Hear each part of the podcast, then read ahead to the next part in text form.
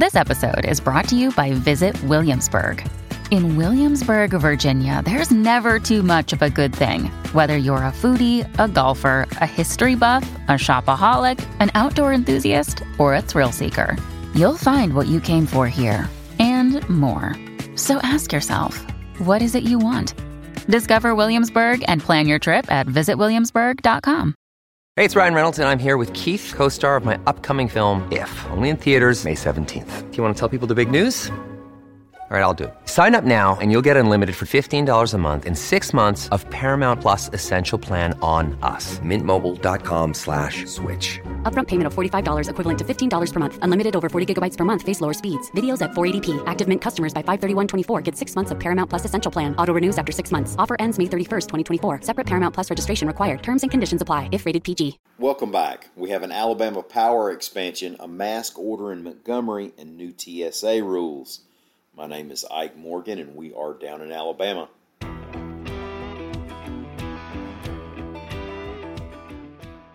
The Alabama Public Service Commission approved most of Alabama Power's expansion, reports AL.com's Dennis Pillion. Alabama Power has been saying that it needs to add 2,200 megawatts of power to its capacity in order to avoid blackouts during peak time. The PSC voted 3 to nothing to approve most of the projects that Alabama Power had proposed to get those extra 2,200 megawatts.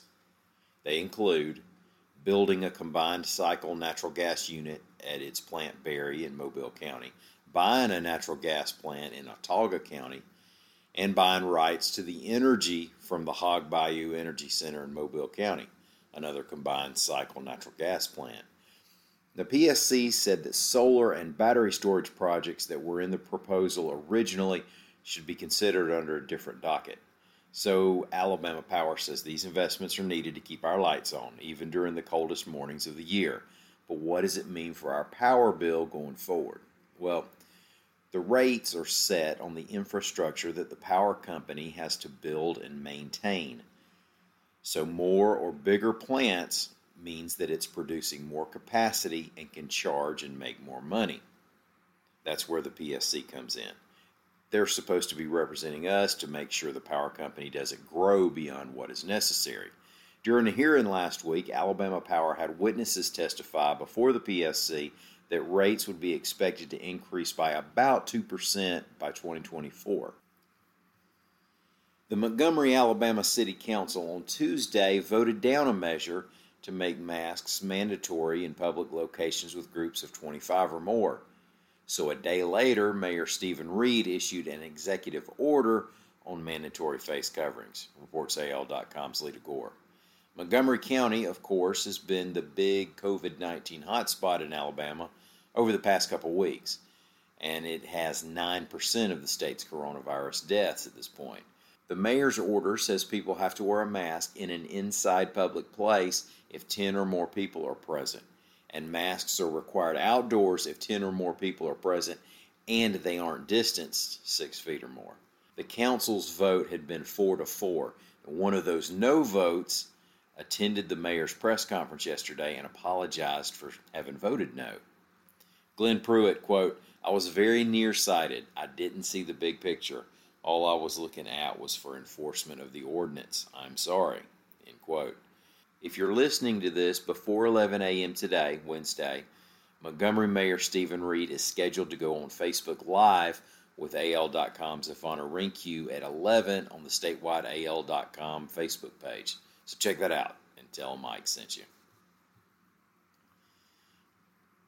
Now, I realize that company and personal travel budgets have taken a beating this year, but for those of you who can still afford to fly, you'll have some new TSA screening procedures to look forward to, reports AL.com's William Thornton.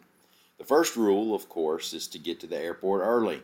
They're rolling out some of the changes this month, and you want your schedule to be able to absorb any time delays.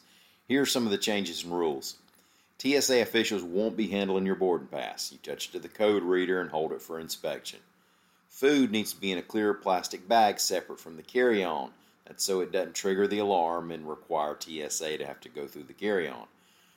They're going to be real serious about you not bringing in prohibited items. So if you're not careful, you'll end up back at security. When you're in line, you should practice. Now, here's that phrase again social distancing. Six feet apart. Don't let them catch you at five, six.